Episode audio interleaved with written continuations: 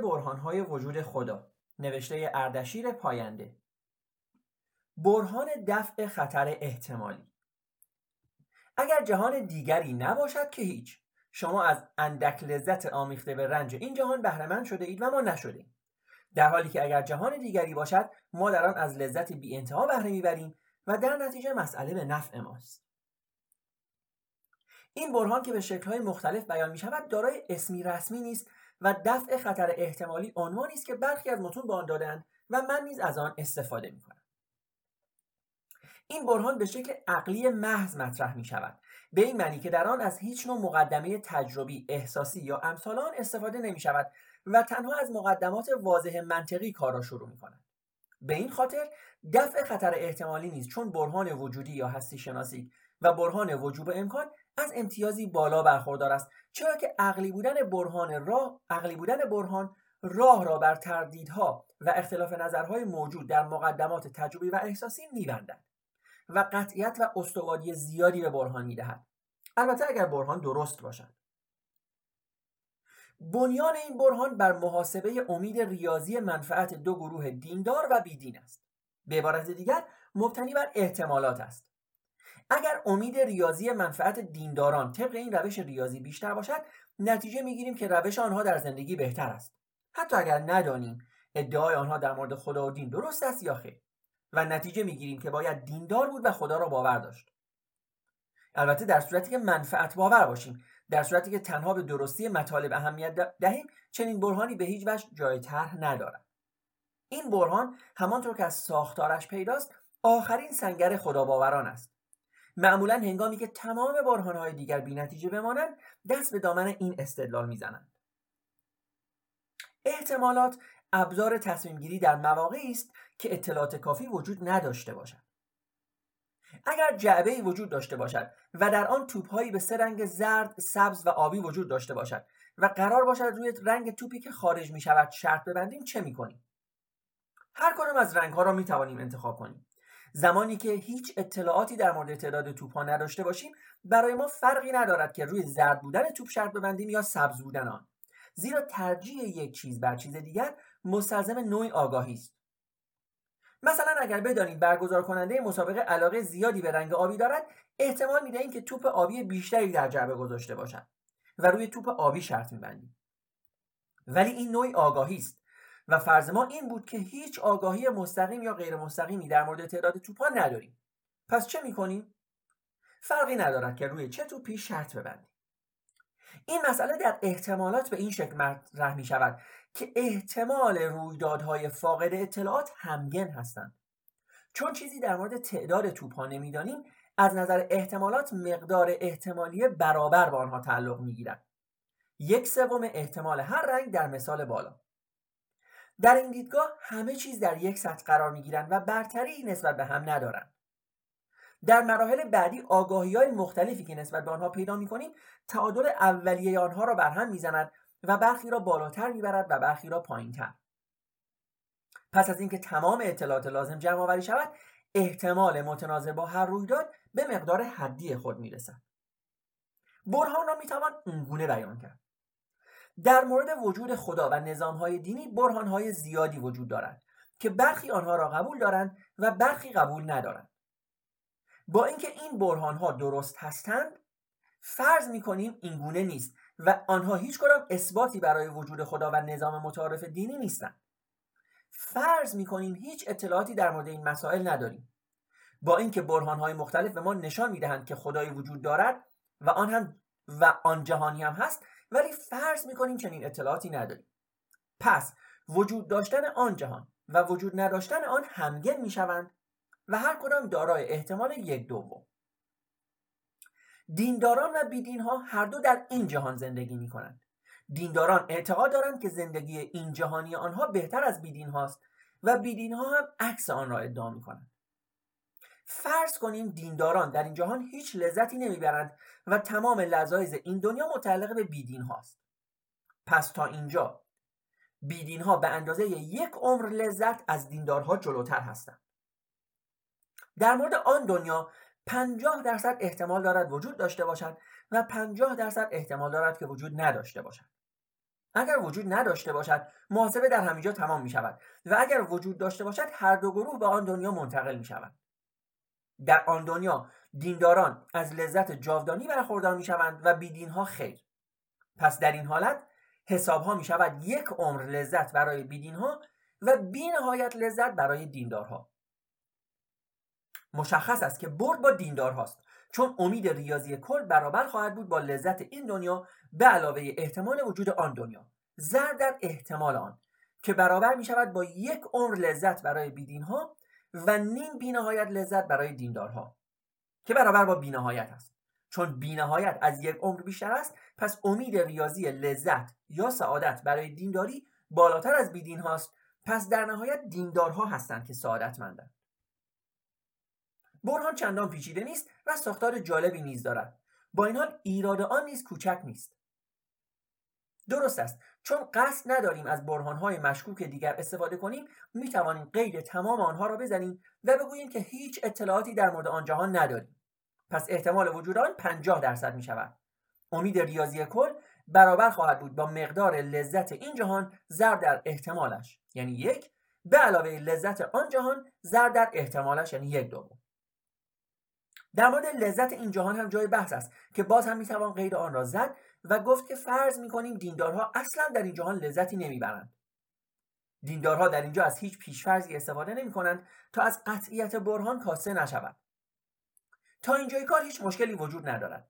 پس یک عمر لذت بیدین در برابر صفر. در مورد آن جهان چطور؟ در آن جهان دیندارها لذت جاودانه می‌برند و غیره. چرا؟ چه کسی گفته است که چنین سرنوشتی وجود دارد؟ بله البته مشخص است که ادعای دیندارها این گونه است که جهان دیگری وجود دارد و فلانجور و بهمانجور است. ولی چنین ادعایی که از سوی همگان پذیرفته شده نیست. دیندار ریاضی دوست ما اگر قصد داشته باشد به شیوه عقلی محض و تنها با استفاده از روش منطقی ریاضی عمل کند باید اینجا نیز مانند مراحل قبل بدون پیش عمل کند. البته از این, از این نیز گذشته یکی از محورهای شروع برهان این بود که ما چیزی در مورد آن جهان نمی‌دانیم. و این خود علت آن بود که وجود داشتن و وجود نداشتنش را همگن در نظر گرفتیم. پس در مورد آنجا که در آنجا میگذرد نیز چیزی نمی‌دانیم. همانقدر که احتمال دارد در آن جهان دیندارها پاداش بگیرند و بیدینها مجازات شوند احتمال دارد که اتفاق عکسش بیفتد. پس از هر دو اتفاق باید چشم پوشی کنیم و به بیان ریاضی چون اطلاعاتی در مورد آن نداریم باید آن را همگن فرض کنیم.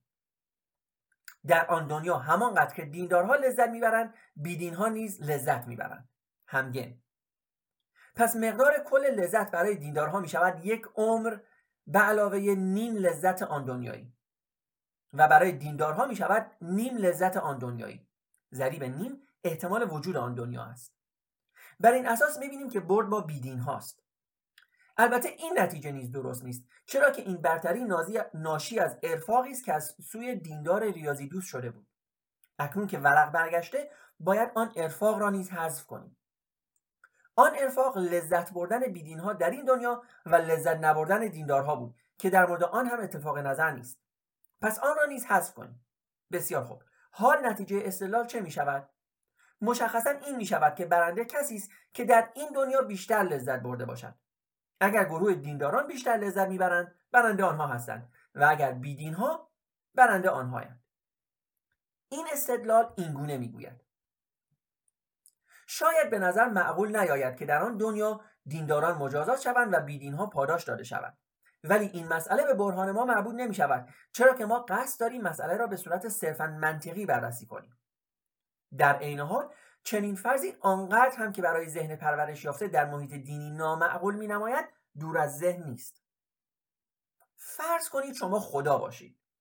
خدایی مانند آنچه در ادیان تصور کردند. فرض کنید همانطور که در این برهان فرض شده برهانهای دیگر راه به اثبات شما نمی‌برند. شما جهان را طوری آفریده که کسی نمی‌تواند وجود شما را اثبات کند. جنابالی مدتها در کارگاه خود مشغول ساختن پیچیده ترین قسمت انسان یعنی مغز او بودید. شاهکار شما ساختن مغزی با چنان پیچیدگی بوده که می‌شناسید اکنون کناری نشسته اید و در حال تماشای دسترنج خود هستید. ساخته های شما دو گروه می شوند گروه اول با اتکاب شاهکار شما یعنی مغز و با توجه به اینکه راهی برای اثبات خود قرار نداده اید وجودتان را قبول ندارند. و گروهی به شاهکار شما یعنی مغز بی توجه هستند و بدون اینکه دلیلی داشته باشند ادعا می کنند که شما وجود دارید. مگه من مسخره اینا؟ اگه دلم می‌خواست یه کاری می‌کردم که بدونن من وجود دارم. وقتی همچین کاری نکردم یعنی دلم نمی‌خواسته. من این همه جون کندم و این مغز ساب مرده رو براشون درست کردم که ازش استفاده کنن. اون وقت جای این که از حاصل این همه تلاش من استفاده کنن دارن به مسخره میگیرنش. دارن منو مسخره می‌کنن. همچین حالی ازشون بگیرم که بفهمن. وقتی هم که دو گروه به جهان بعدی بروند گروه اول به خاطر منطقی عمل کردن از شما پاداش می‌گیرن و گروه دوم به خاطر مسخره کردن شما دمار از روزگارشان برمیآید شاید هم به خاطر بدنام کردن اسم شما مجازات شوند. این همه خرابکاری می‌کنند و به حساب شما می‌گذارند. در حالی که بیدین ها مسئولیت کارهای خودشان را قبول می‌کنند. مشهور است که می‌گویند خدا ناباوران کمتر به خدا سرمه زدند تا خدا باوران. خب فکر نمی کنم چنین فرضی چندان غیر معقولتر از فرض خلافش یعنی پاداش گرفتن دینداران باشد. خلاصه اینکه این برهان در صورتی که فاقد پیش ها باشد هیچ نتیجه‌ای به ما نمی‌دهد. دفع خطر احتمالی با ادعای اولیه بی پیش داوری بودن ریاضی بودن و عقلی بودن کار خود را شروع می کند در حالی که برای رسیدن به نتیجه مجبور است از این روش تخطی کند این برهان تنها در صورتی به نتیجه درست می‌رسد که فرض دینداران در مورد چگونگی آن جهان را قبول کنیم. مسلما اگر قرار باشد فرضها قبول شوند نیازی به استدلال کردن نیست. می‌توان از همان ابتدا حکم مسئله را فرض کرد. فرض می‌کنیم خدا وجود دارد و مسئله تمام می‌شود. اگر کسی در خیابان جلوی شما را بگیرد و بگوید که شما یک بیماری خاصی دارید که اگر همین الان یک دست خود را از کتف نبرید در جا خواهید مرد. چه می‌کنید بالاخره مردن شما خطری احتمالی است. دست خود را می‌برید. اگر در آپارتمان خود در طبقه ششم نشسته باشید و در حال چت کردن باشید و ناگهان از ناشناسی پیغامی برای شما بیاید که همکنون گروهی جانی در حال ورود به آپارتمان شما هستند آنها تمام قربانی های خود را به بدترین شکل ممکن شکنجه می کنند تا بمیرند. متاسفانه هیچ راه فراری هم ندارید. آنها شما را محاصره کردند و هر لحظه ممکن است به شما برسند. به شما پیشنهاد می‌کنم برای گرفتار نشدن به چنین مرگ دردناکی همکنون خود را از پنجره به بیرون پرتاب کنید تا بدون درد زیاد بمیرید.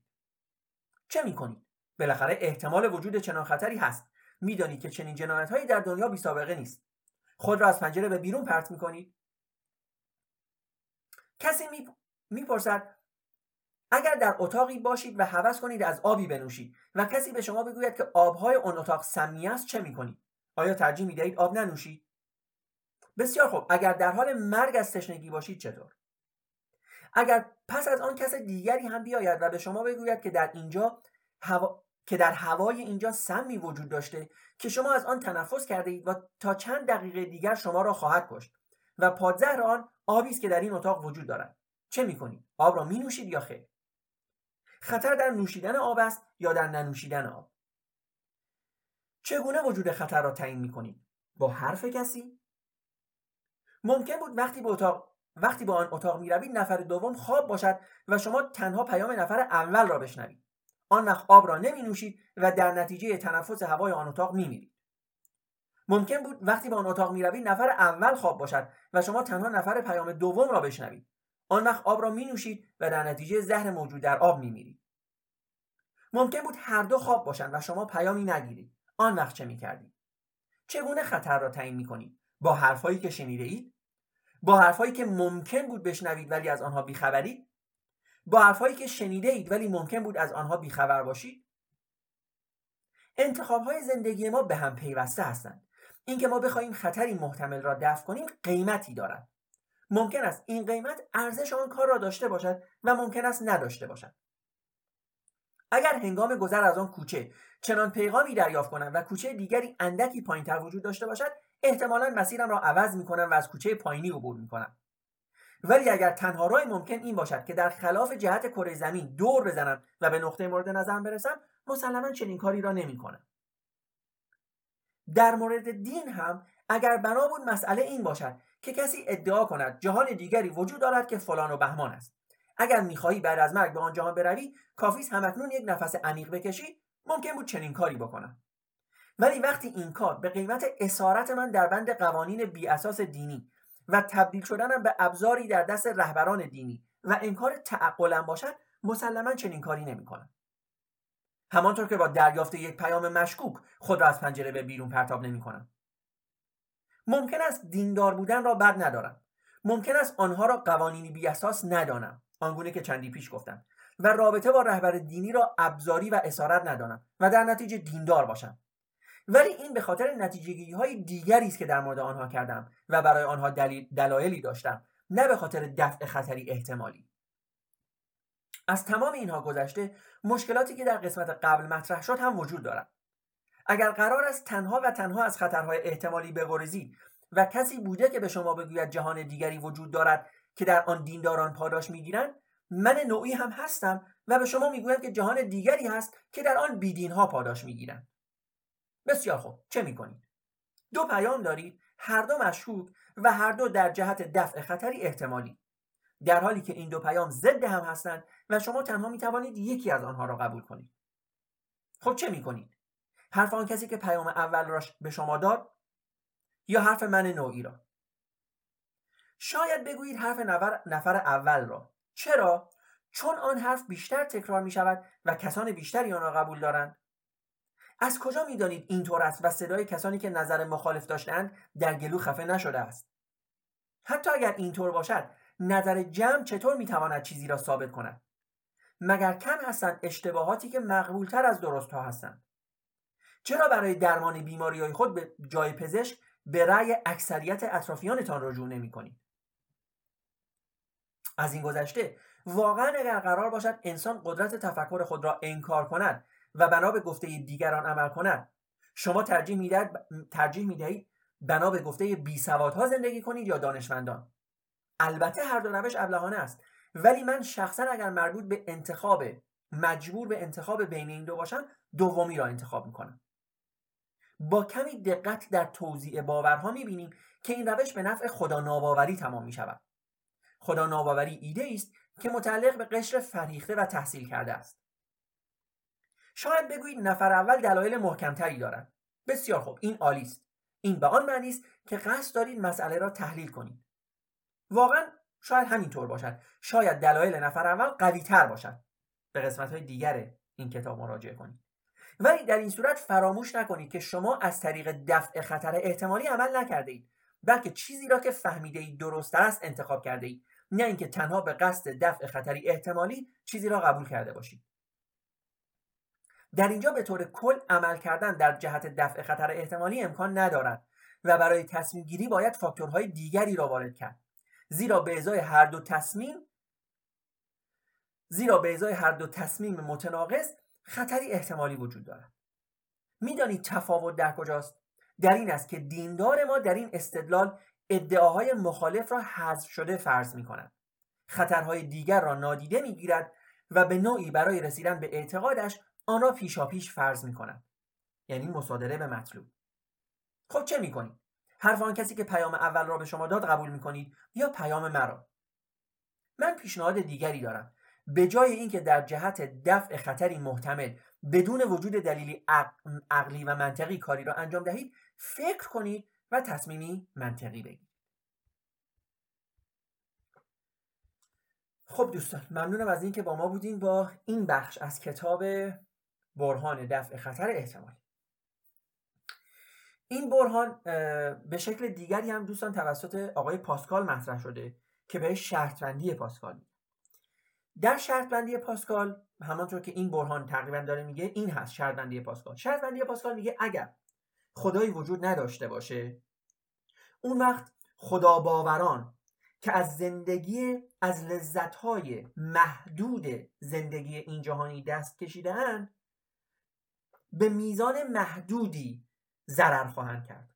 به همان میزان محدود لذت هایی که نبردن ضرر خواهند اما اگر آن جهان وجود داشته باشد آن وقت خدا باوران از یک لذت بینهایت بهرهمند خواهند شد و خدا ناباوران از یک اصطلاحا رنج بی پایان و بنابراین منطقی این هست که ما یک چیز متناهی یا محدود رو به یک چیز نامحدود یا نامتناهی نفروشیم یا ترجیح ندهیم برهان پاسکال این رو میگه. حالا برهان دفع خطر احتمالی هم همین رو در حقیقت داره میگه که میگه اگر اگر جهان دیگری نباشد که هیچ شما از اندک لذت آمیخته به رنج این جهان بهره شده اید و ما یعنی ما دینداران نشده ایم ولی اگر جهان دیگری باشد ما ما در آن یعنی ما دینداران از آن از لذت بی‌انتها بهره می‌بریم و شما از یک رنج بیپایان.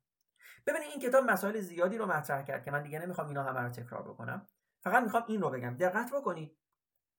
بیایید فرض کنیم دوستان این چیزیه که در این کتاب مطرح نشد البته به دلایل بسیار درستی هم مطرح نشد. چون نویسنده این فصل از این کتاب صرفا از یک دید عقلی به این برهان نگاه کرد.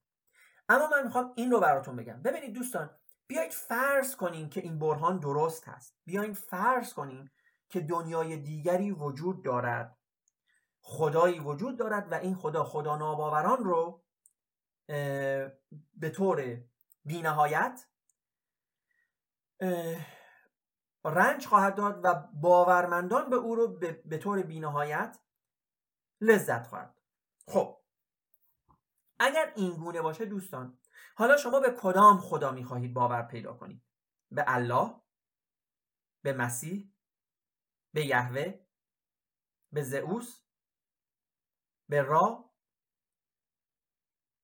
به گنش به براهما به بودا.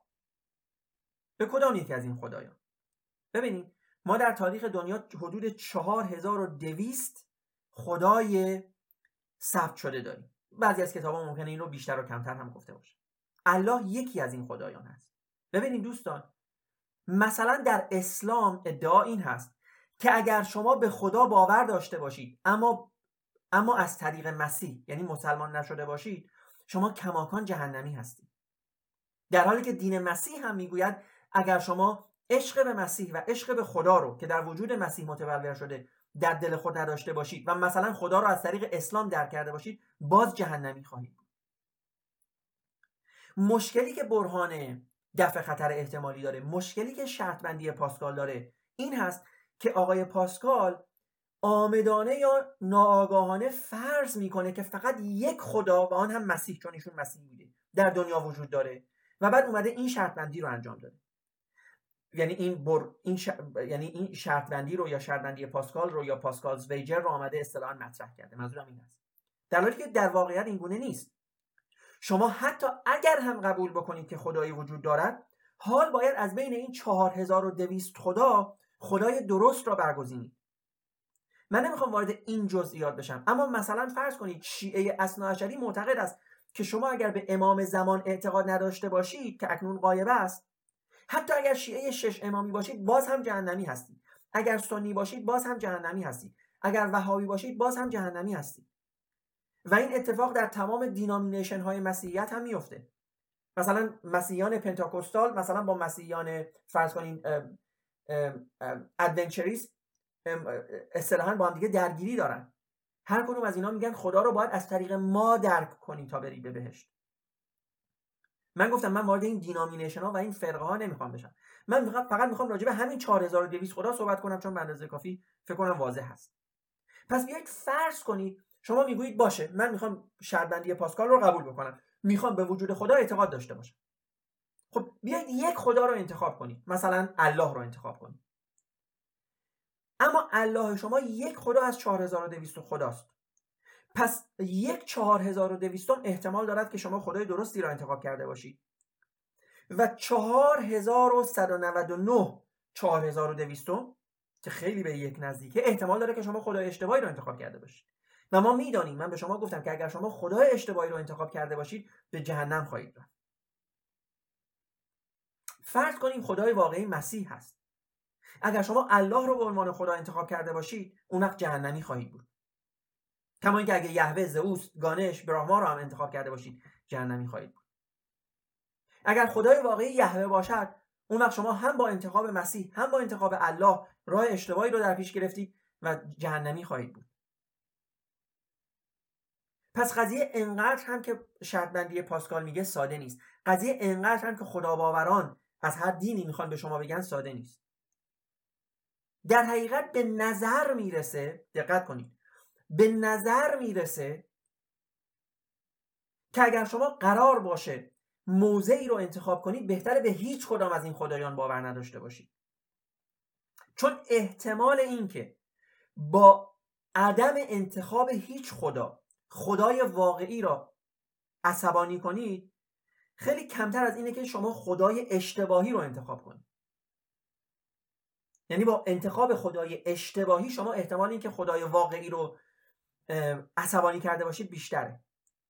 شما مشابه این عصبانیت رو بارها و بارها در تورات و قرآن می‌بینید. خداوند آنقدر که از مشرکان کفری هست مثلا از کافران کفری نیست. چون میگه, میگه اونها خدای دیگری رو شریک من قرار دادن یا جای من گذاشتن. اصلا دعوای خدا خدای محمد با مشرکان هست بیشتر. با کسانی است که خدایان دیگری رو به جای خدا یا در کنار خدا به خداوندی قبول کردن. ببینید مشکل این شرط این هست.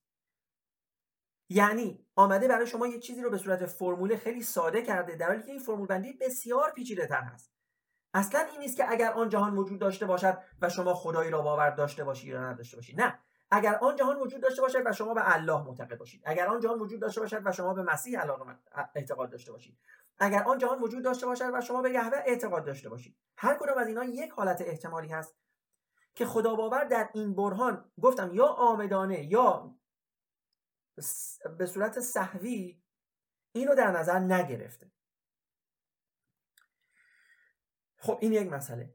مسئله دوم چون اینجا مثال توپ های رنگی رو زد من هم می‌خوام همین مثال رو بزنم. ببینید دوستان اینجا مثالی زده که گفته اگر جعبه وجود داشته باشه و در آن سه توپ به رنگ زرد سبز و آبی باشه شما روی چه رنگ توپی شرط بندی می‌کنید اگه ما سه توپ زرد سبز و آبی داشته باشیم شما قطعا روی توپ قرمز دیگه شرط بندی نمی‌کنید چون می‌دانید که وجود ندارد. این یک مسئله.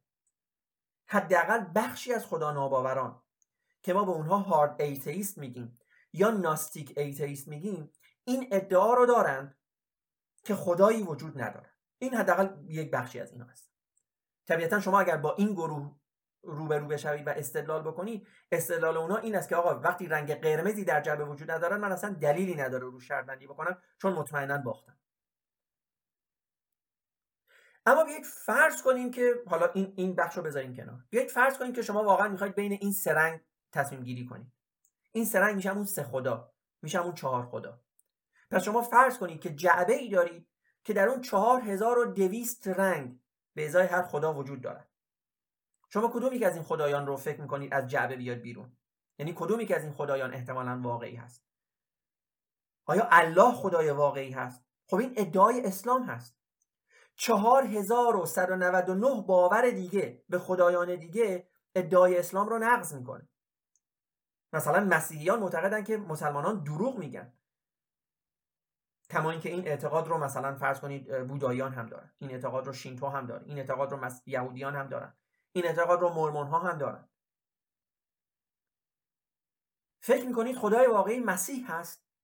خب این ادعایی هست که مسیحیان دارن. ولی یهودیان مسیحیان رو دروغگو میپندارن.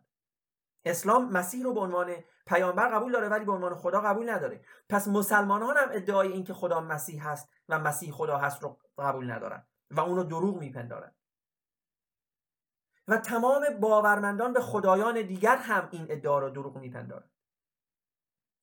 پس شما وقتی می‌خواید شرط بندی بکنید روی این خدا می‌خواید این خدا رو از توی این جعبه در بیارید که به او باورمند باشید که طبق این برهان از یک لذت دائمی بهره ببرید در آن دنیا.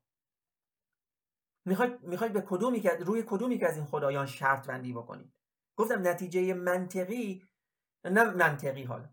نتیجه یک نتیجه که میشه گرفت گفتم اینه که روی هیچ کدوم از این خدایان شرط بندی نکنید چون روی هر کدام که شرط بندی بکنی ممکنه خدای واقعی خدای دیگری باشد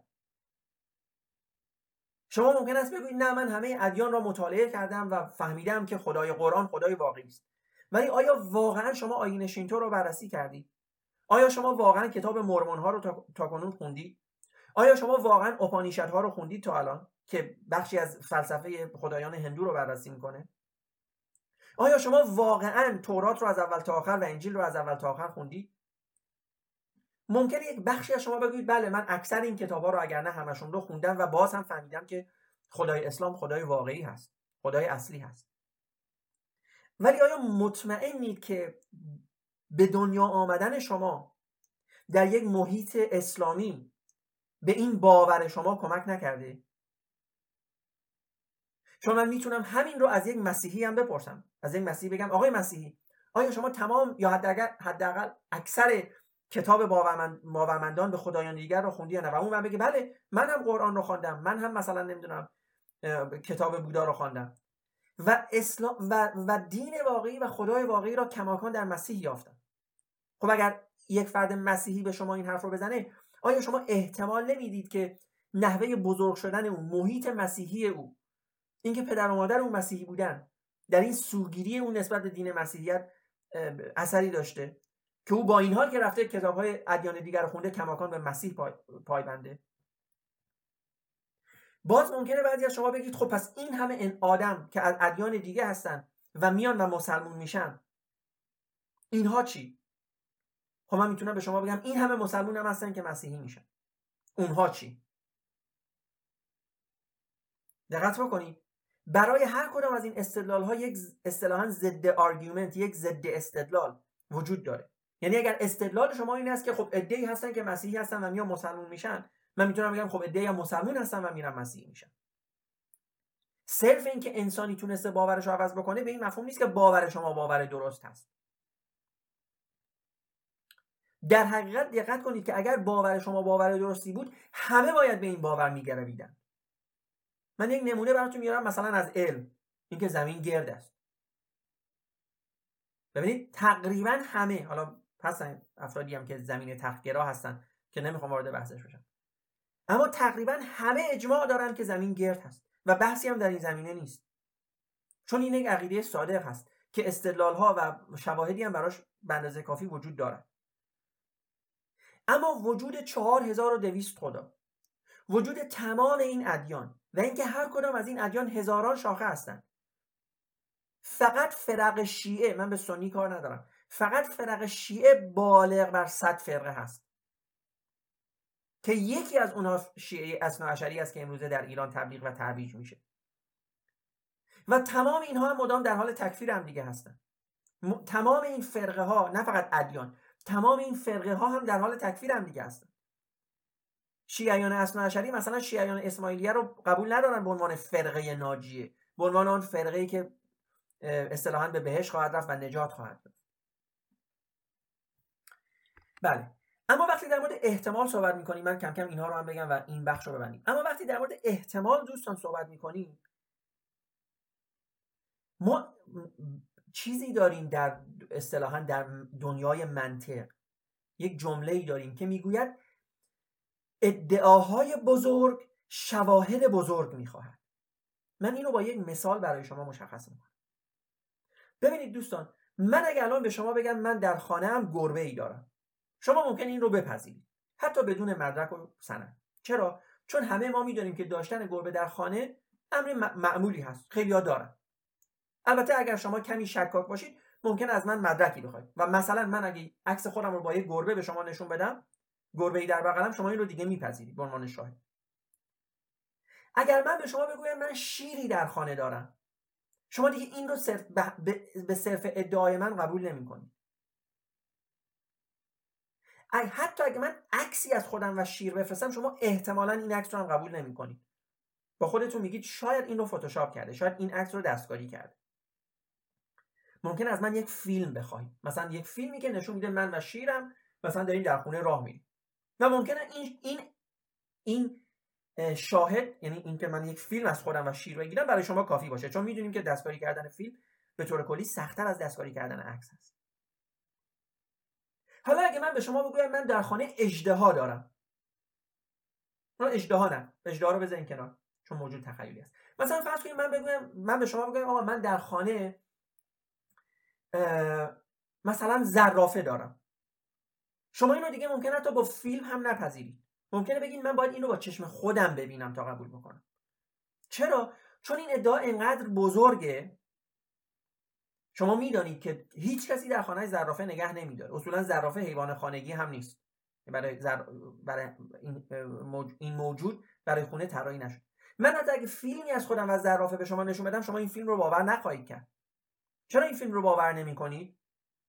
چون میگی زرافه اصلا توی خونه نیست. باید بیاید و با چشم خودتون این رو ببینید تا باور بکنید. حالا فرض کنید که گفتم در گام آخر من به شما بگم من با یک اجدها زندگی می‌کنم. شما دیگه اینو به هیچ عنوان نمیپذیرید.